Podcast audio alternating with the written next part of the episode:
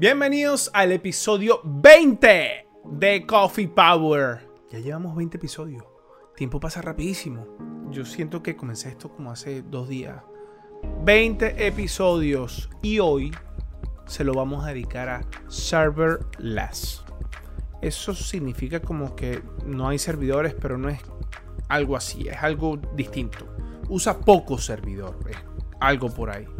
Y para esta oportunidad trajimos a Diego Gamboa, que es el director de tecnología de Avi, esta startup de compras de bienes raíces en Colombia. Y este señor tiene toda una arquitectura hecha en serverless y es el que sabe. Así que nos va a explicar todo. Si usted no es una persona técnica, quédese viendo o escuchando el episodio porque lo tratamos de hacer así masticadito para que usted pueda entenderlo, para que usted pueda influenciar a su organización a, hacer este movimiento hacia serverless y que entienda realmente cuál es el beneficio que una arquitectura de serverless le pueda aportar a su proyecto. Así que en este momento comienza este episodio de Coffee Power. Bienvenidos a Coffee Power, un podcast de tecnología, desarrollo de software y transformación digital. Semanalmente conversaremos con un experto para que tengas más herramientas que te ayuden a alcanzar el éxito en esta era de la transformación tecnológica. Soy Osvaldo Álvarez y con café en mano, aquí comienza tu podcast, Coffee Power.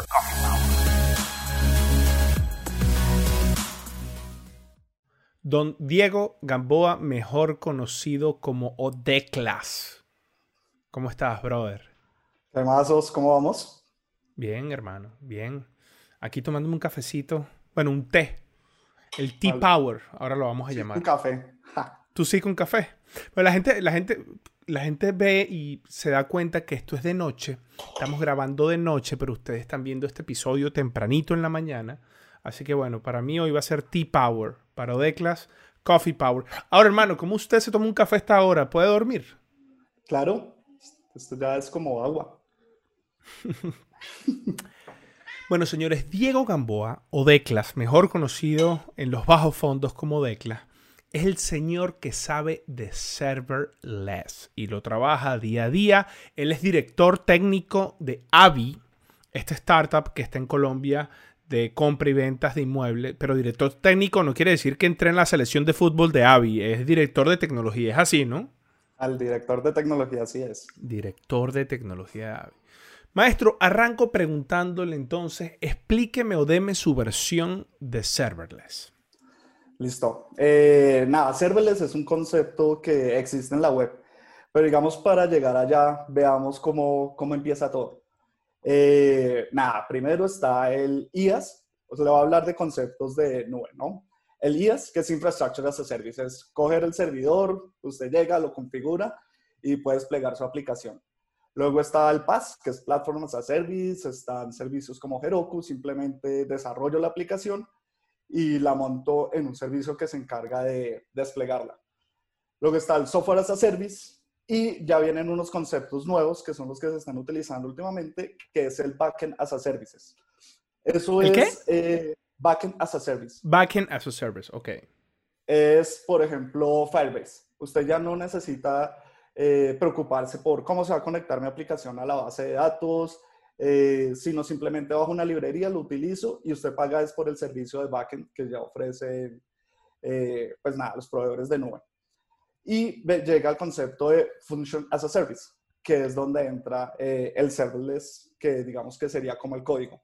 Ahí solo nos vamos a preocupar es por el desarrollo del código funcional como tal no nos vamos a preocupar por nada de la infraestructura, no nos vamos a preocupar por configurar un servidor, por saber qué librerías se necesitan, sino simplemente desarrollo y se vuelve más funcional todo. Simplemente desarrollo y despliegue. Serverless, en teoría, es porque no necesita servidores, pero pues obviamente esa magia no, no funciona así. Eh, necesitamos obviamente un servidor y pues recursos donde corra eso. Entonces, para explicarle cómo funciona eso, es que los proveedores de nubes tienen es un clúster de contenedores. Y lo que se hace es que cada vez que se va a ejecutar el código, se prende el contenedor, ejecuta el código y se apaga.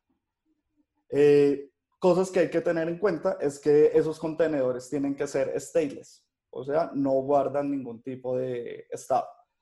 Eh, y nada, digamos que eso es como lo que toca tener. Estado como una sesión, como, Exacto, sesión. Identificación de un usuario, un cookie, una redirección del cookie, no guarda nada de eso, ¿no? Exacto, variables de entorno, eh, si va a descargar archivos y los va a modificar, van a estar en un almacenamiento temporal.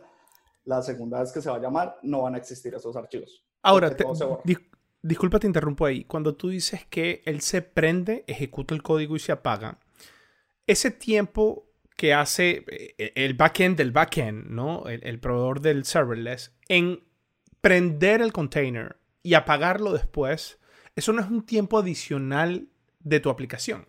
Claro, claro, eso es un tiempo adicional. Eso se llama el cold start. La primera vez que lo va a llamar, él se va a aprender, va a demorar un tiempo y se va a ejecutar. Y luego, eh, si se sigue llamando, eh, si tiene, pues nada, por ejemplo, entre las 8 y las 10 se está llamando todo el tiempo ese servicio, el contenedor no se va a pagar. Solo se va a pagar cuando no se está utilizando. O sea, no es serverless. No es serverless 100%, sino que sí se va a pagar. Cuando se apaga y vuelve a prender, tenemos otro tiempo de cold start. Otra cosa que sale ahí es que ahora ya no son solo, digamos, como pedazos de código function as a services, sino también están eh, bases de datos serverless, que pasa el mismo concepto. Usted eh, ah, bueno, y esto, digamos, que va más allá es en cómo lo cobran los proveedores de nube. Eso lo cobran es por el tiempo de ejecución, por los recursos que se utilizan. O sea, no pagas por máquina, sino pagas pay as you go y no paga por horas, sino paga es por segundos. ¿Listo? Eh, las bases de datos es exactamente lo mismo. Eh, ejecuta, eh, prende la base de datos cuando la va a utilizar y se apaga cuando no se está utilizando. Eso hace también que los costos de las bases de datos pues sean muchísimo mejor. Y también están los containers serverless, que también es un concepto nuevo que va a salir. Hermano, tiene la cola del gato. Para los que nos están escuchando, él tiene un gato y la cola se mete así en la cámara y se sale de la cámara y se vuelve a meter. Pero no importa, déjalo. Él quiere formar parte de Coffee Power. Eh, entonces, eso es. Ahora, yo hice un episodio con la gente de Snowflake. No sé si conoces Snowflake. Sí. Snow, ok, esta, este es un proveedor de data warehousing y de Data Lake y todo lo que es la parte de datos on the cloud. Y la magia que ellos tienen es que puede ser tan rápido como tú quieras. Puede responderte tan rápido y puede escalar lo que tú quieras. Y toda la infraestructura por dentro de Snowflake y todo lo que han logrado es gracias a lambdas, en este caso de Amazon Web Services, eh, pero eh, gracias al serverless. Pero ahora te pregunto algo digamos que yo soy una compañía y tengo mis servicios y estoy los tengo y me funciona, ¿por quién por qué debo comenzar a usar serverless? Uno por la facilidad.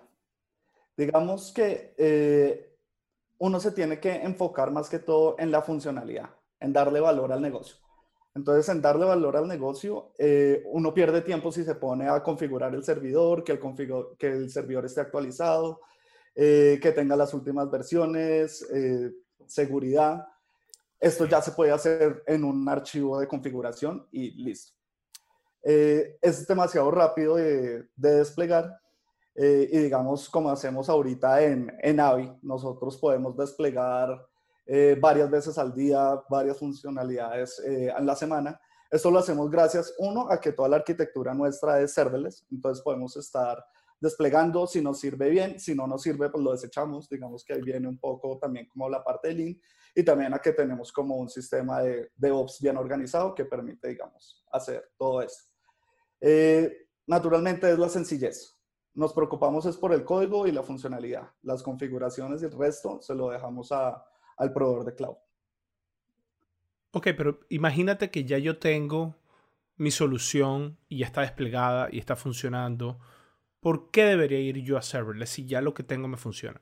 Listo. Eh, ahí hay una cosa y es que yo creo que si se va a ir a serverless tiene que pensarlo desde un comienzo. Organicemos un nuevo proyecto y nos vamos eh, a una arquitectura serverless. Eh, cambia bastante porque las aplicaciones web por encima tienen un framework que permite que, que sean web como tal. Por ejemplo, en Python está Flask, Django, en Node está Express, eh, en Java, no sé, Spring. todo eso es una capa adicional que se le pone a las aplicaciones que permiten que uno le instale en un servidor y pueda consumirse.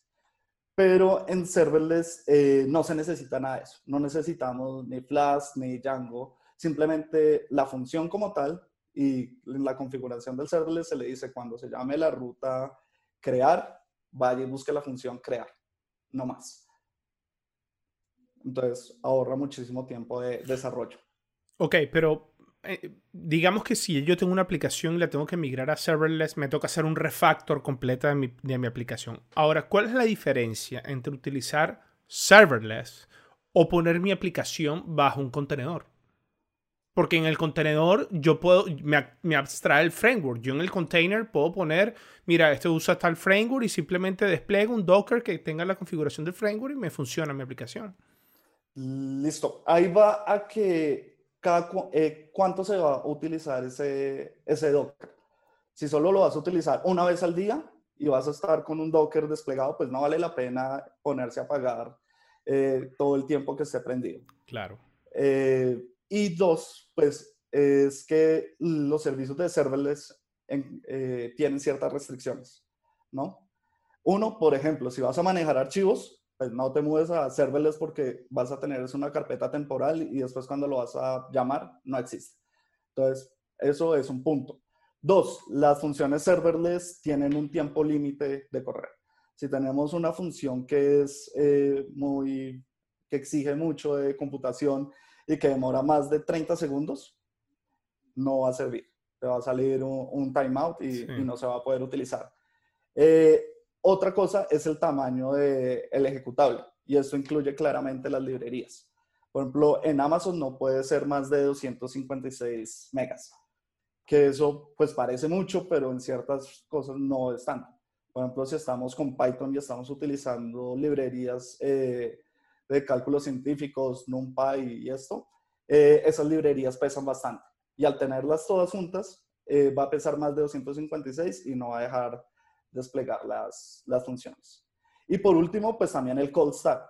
Si en la aplicación que estamos haciendo, en la funcionalidad, no nos importa que se demore un poquito más en la primera llamada, eh, pues vámonos a hacerles. Si necesitamos con prioridad que las cosas respondan en menos de 500 milisegundos, pues no nos vayamos para hacerles porque siempre vamos a tener un cold start y, y va a hacer que nuestra aplicación falle. Digamos que son como puntos que toca toca tener. Sí, bueno, y lo bueno es que tú puedes tener ahora en estas arquitecturas de microservicios, puedes tener un servicio basado en serverless, puedes tener otro que necesitas que esté pegado al hierro porque es súper transaccional y puedes tener otro que es medio monolito con, o sea, tú puedes tener como que distintos segmentos, pero por lo que te entiendo es practicidad. Si necesitas hacer algo rápido, desplegarlo rápido, que no vaya a tener quizás mucho tráfico, serverless es una súper mega opción. Sí, no, de hecho lo del tráfico al final no importa. Si va a tener mucho tráfico, el serverless también es autoescalable y si en un momento tiene un millón de requests, eh, el serverless lo, lo aguanta. Pero, pero es más que todo, digamos, como la facilidad de desarrollo y pues las restricciones que se tienen para, para eso. Por ejemplo, si se va a correr un proceso batch, que es bastante grande de mirar toda una base de datos y actualizarla, pues eso no, no es para que corran un servicio serverless. Claro, son batches, sí, claro. Ahora, digamos que te estoy escuchando, Diego, y sí tengo una aplicación y tengo un conjunto de componentes que quiero comenzar a migrar a serverless. Mi aplicación está basada en microservicios o es un monolito. ¿Cuáles son los pasos para irme hacia allá? Eh, bueno, nada, lo primero es eh, pensar siempre como lo más sencillo. Y lo más sencillo en este caso son funciones, una entrada, una salida. ¿Listo? Eh, si tenemos un monolito, lo primero que hay que hacer es partirlo en microaplicaciones primero. Y luego empezar a ver esas aplicaciones, cuáles son las funciones que se necesitan como tal. Y empezar a desplegar esas funciones, ir mirándolo como por dominios para que se pueda desplegar nada, en un REST API que sea funcional, literal. Entonces, digamos que ir migrándolo de a pedazos y al final se puede ir haciendo una arquitectura híbrida, como venías diciendo. Tengo mi monolito, tengo microservicios y empiezo a sacar funciones que se empiecen a llamar. Y luego, sí, ir desacoplando hasta poder tener como un lago de, funciones que nos permitan eh, nada, pues usar como toda una arquitectura serverless. Ahora, ¿esto es para el backend o también puede servir para el frontend? ¿Yo puedo tener una micro app en serverless o tiene sentido? No, no tiene tanto sentido. Digamos que está más pensado esta funcionalidad es eh, de backend para red services eh, más que todo. El, el frontend sí es desplegarlo, nada, en, eso es en un S3, por ejemplo. Háblame de lenguajes. ¿Qué lenguajes soportan, puedo implementar con serverless? ¿Con qué lenguajes? Eh, listo, nada, los, primer, los lenguajes que más se están utilizando eh, son Node, eh, Python y lenguajes que corren sobre la máquina virtual de Java. Ya sea Java o Scala, por ejemplo, son los que se pueden utilizar. ¿Y clouds? ¿Qué clouds soportan serverless? Todas. sí, Está, pues, las principales. AWS eh, se llama eh, los Lambda Functions. Eh, Google Cloud se llama Google Functions y Azure, pero Azure si no lo utilizo.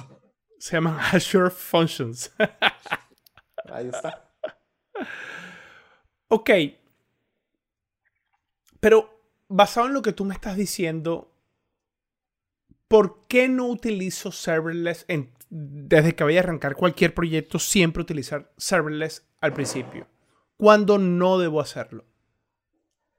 Eh, nada, siempre hay que fijarse más que todo en, las restricciones que, hablamos. Hay que fijarse en las limitaciones. Primero, pues hay que diseñar bien qué es lo que se necesita eh, hacer, qué es lo que se va a hacer. Si se van a hacer eh, llamados sencillos para, necesito una respuesta de un llamado que hago, eh, usa una función serverless. Eh, y lo otro, lo que decía, no se puede utilizar para procesos batch, eh, no se puede utilizar con procesamientos que sean de larga duración, más de 30 segundos va a tener un timeout. hay que tener en cuenta los cold start, eso digamos que también va, como dije al comienzo, para las bases de datos y para las funciones. En las bases de datos, por ejemplo, es muy bueno usarlo. las bases de datos en, en la nube son muy costosas es bueno usarlo para, para ambientes de desarrollo y de QA, que no tienen que estar prendidos todo el tiempo, sino que simplemente los prendo cuando los necesito. Para un ambiente productivo, utilizar eh, una base de datos eh, serverless eh, no es lo más óptimo. y lo otro, el tamaño de nuestro código. Si, si estamos utilizando librerías que sean muy potentes, que necesiten bastante capacidad, eh, pues es mejor, nada, dockerizar eso y desplegarlo en un ambiente de Docker eh, como Kubernetes. ¿Alguna otra limitación que pueda tener serverless? Por el momento mm, no le veo, pues a menos de que sea también un desarrollo en otro lenguaje que no, que no esté hecho, que no, que no esté soportado. De hecho, también funciona en Go, me acabo de acordar. Mm. Ahora, hablemos de la arquitectura de serverless. Tú, me hablabas al principio de que lo que están haciendo está basado en una arquitectura de serverless. ¿Qué es una arquitectura de serverless? Listo. Una arquitectura serverless hay que pensarla, como decía, irnos a lo más sencillo. Empecemos a pensar en funciones y hagamos, haz de cuenta, una red de funciones. Hay que diseñar bien cuándo una función va a llamar a otra, eh, y, cómo, se, cómo se va a estar comunicando toda, toda la arquitectura. Eh, y digamos que también hay que pensar, hay que ver cómo esas limitaciones que dijimos antes no nos afecten y eh, si vamos a hacer eso. Por ejemplo, estábamos hablando ahorita de, de las librerías. Hay una cosa que se llaman los eh, lambda layers, que es precisamente para desplegar librerías que no estén dentro del código como tal. Entonces uno tiene una librería propia de la empresa, la despliega como un lambda layer y lo que hace es configurar en, el, en, el, en la función de uno que siempre utilice ese, ese lambda. Entonces no se va a tener que estar como desplegando cada vez. Eh, otra cosa, por ejemplo, es cuando queremos tener una arquitectura asincrónica.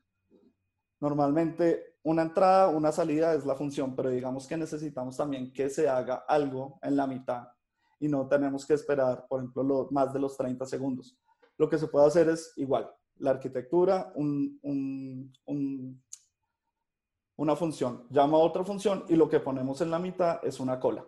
Entonces una función manda la cola y la otra, y la, y la otra función simplemente está leyendo esa cola y así podemos simular una arquitectura serverless. Eh, y lo último, pues que es lo más importante que hay que tener en cuenta al diseñar esto, es que por más de que sea una infraestructura, que no sea una infraestructura como tal, hay que tener muy en cuenta eh, la seguridad. Para la seguridad tenemos que tener en cuenta el llamado a los APIs, tienen que ir con un, API key que no cualquiera pueda tenerlo. Eh, también hay que diseñar bien una infraestructura como tal para el servicio de serverless, eh, meterlo dentro de una VPC, una subnet que sea privado, que no se pueda acceder desde internet para eso. Eh, ponerle dominios, restringir los origins y también poner, abstraer eso, un API Gateway que nos permita que solo haya un punto de entrada para todas las funciones serverless. digamos que sea como el orquestador y el proxy de todas las funciones que tenemos. Diego, y a nivel de precios, ¿sí, sí crees que es más económico tener una arquitectura así?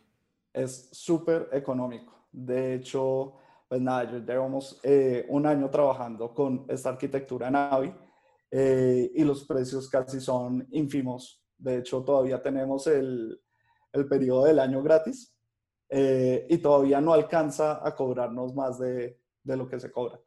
Al final las funciones duran muy poquito, son muy raros las funciones que vayan a durar más de tres segundos. Entonces el tiempo de ejecución es ínfimo y igualmente los costos. Entonces, sí, es muchísimo más barato. O sea que si tú eres una startup, es recomendable tener una arquitectura de serverless. Y si eres una compañía grande, también es recomendable tener una, una, una arquitectura serverless. Sí, tal cual. Pues en una, en una empresa grande ya depende también pues de, toda, de toda la infraestructura que ya se tenga y, de, y del desarrollo que ya se tenga. Pero si uno es una startup, está empezando y va a hacerlo de cero, eh, irse de una con serverless, que es lo más sencillo y la forma más rápida de entregar valor. ¿Dónde aprendiste? ¿Dónde aprendiste a trabajar con esto? Eh, nada, leyendo y curioseando. Digamos que ahí es, es lo más fácil, ponerse a curiosear y empezar a desarrollar. ¿Qué curioseaste? ¿Qué te funcionó? Eh, hay una página que se llama serverless.com Ahí hay bastante tips, hay bastantes ejemplos en todos los lenguajes y ese digamos que es un framework que es agnóstico a la nube que se va a utilizar. Entonces tú simplemente le dices, haces tu código, instalas el framework de serverless y le dices y configuras, le dices voy a utilizar AWS, voy a utilizar Google Cloud. Y en la configuración, con unos pequeños parámetros, simplemente se le dice eh, serverless deploy y de una lo despliega.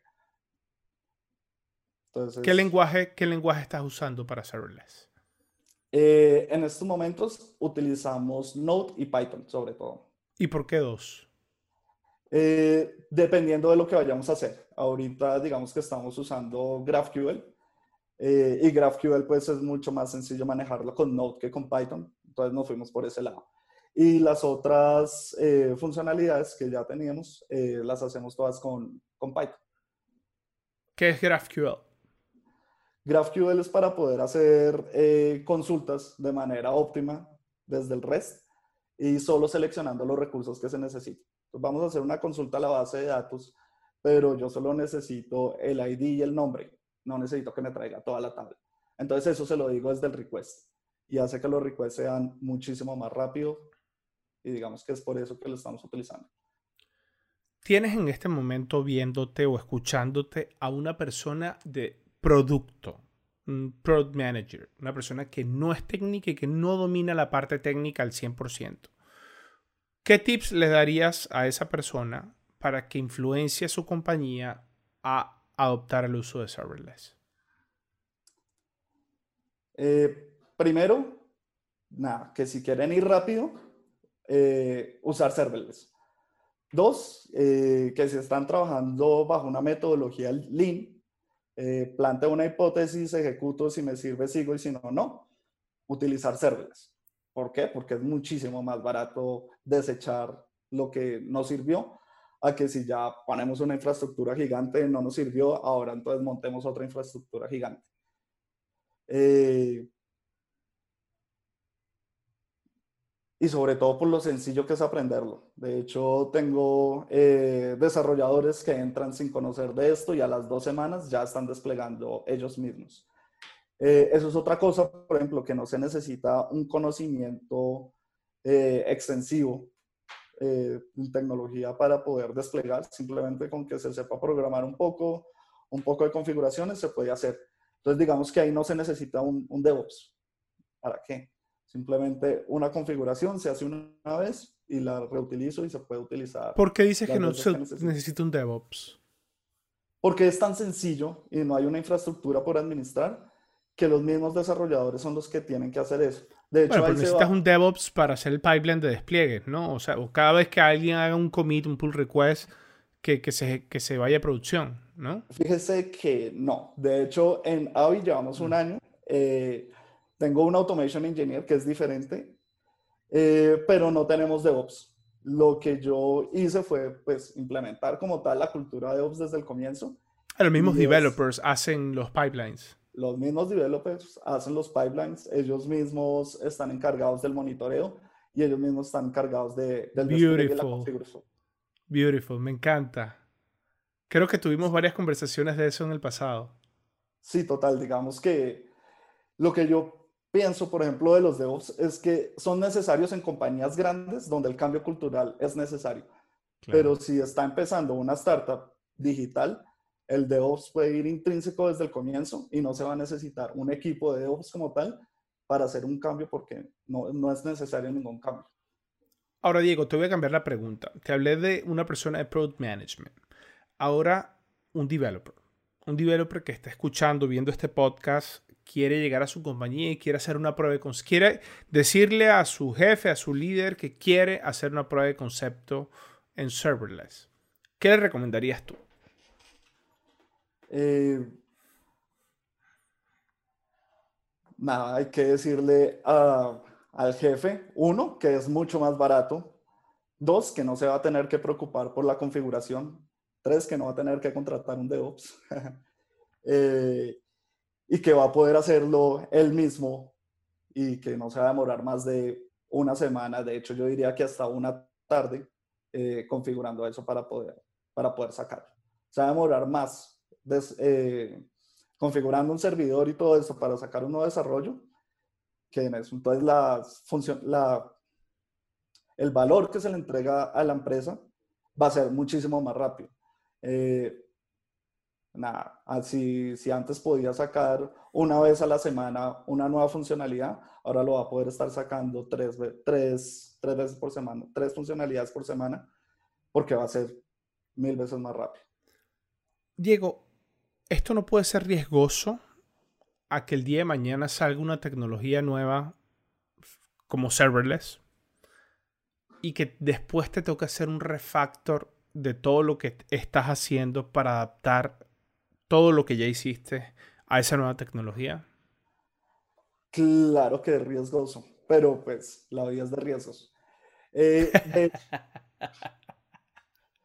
de, hecho, nos pasó. Eh, teníamos, hicimos una, un desarrollo, hicimos la funcionalidad, la hicimos en serverless y en el momento en que nos pusimos a ejecutarlo y hacer pruebas, nos dimos cuenta que cuando las pruebas eran eh, pues bastante pesadas, se demoraba más de 30 segundos y era una cosa que no podíamos reducir el tiempo de, pues, de ejecuciones.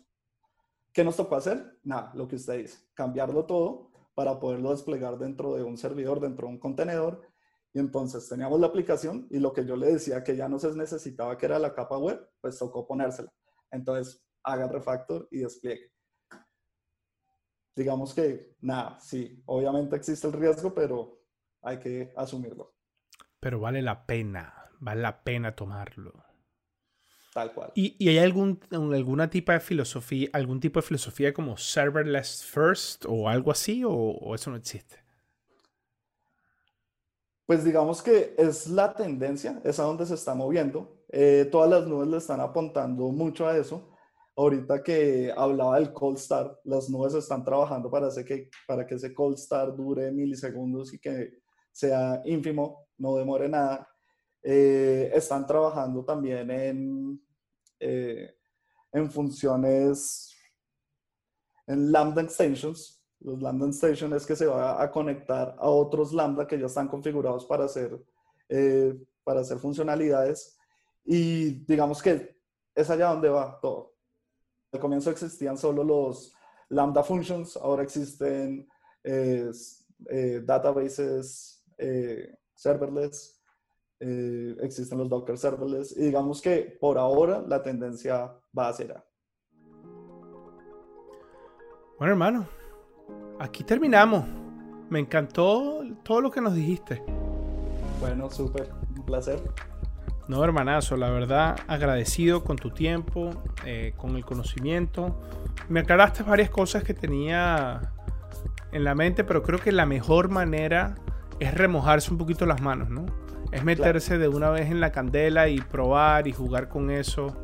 Crearte una cuenta en el cloud, utilizar la implementación que tenga de serverless y ver cómo te funciona. Prueba, ensayo de error. Este, creo que es la mejor manera.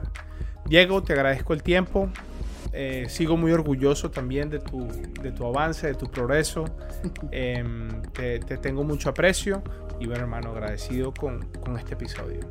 Lo. Gracias y cuando quieran. Ahí estoy disponible para lo que necesite. No, hermano, gracias. Saludos a todos por allá. Y bueno, a todos les recuerdo que episodios como este van a poder conseguir acá en el canal de YouTube de Coffee Power. También estamos disponibles en Apple Podcasts, en Google Podcasts y en Spotify por los que nos quieran escuchar. Estar escuchando, no queremos ver esta gente, esta gente no me gusta verla. Lo que nos gusta es nada más escucharla. Bueno, también estamos disponibles en esas plataformas. Aquí en YouTube pueden ver cada uno de los episodios en versión de video también. Cualquier pregunta que tenga sobre serverless, aquí abajo les voy a dejar los contactos de Diego. También puede dejar sus comentarios aquí si están en YouTube. Y bueno, les recomiendo que si alguna persona que ustedes conozcan les puede interesar este tema de serverless, mándenle este episodio y así nos ayudan un poquito que la comunidad siga creciendo. Así que los espero en otro episodio de Coffee Power.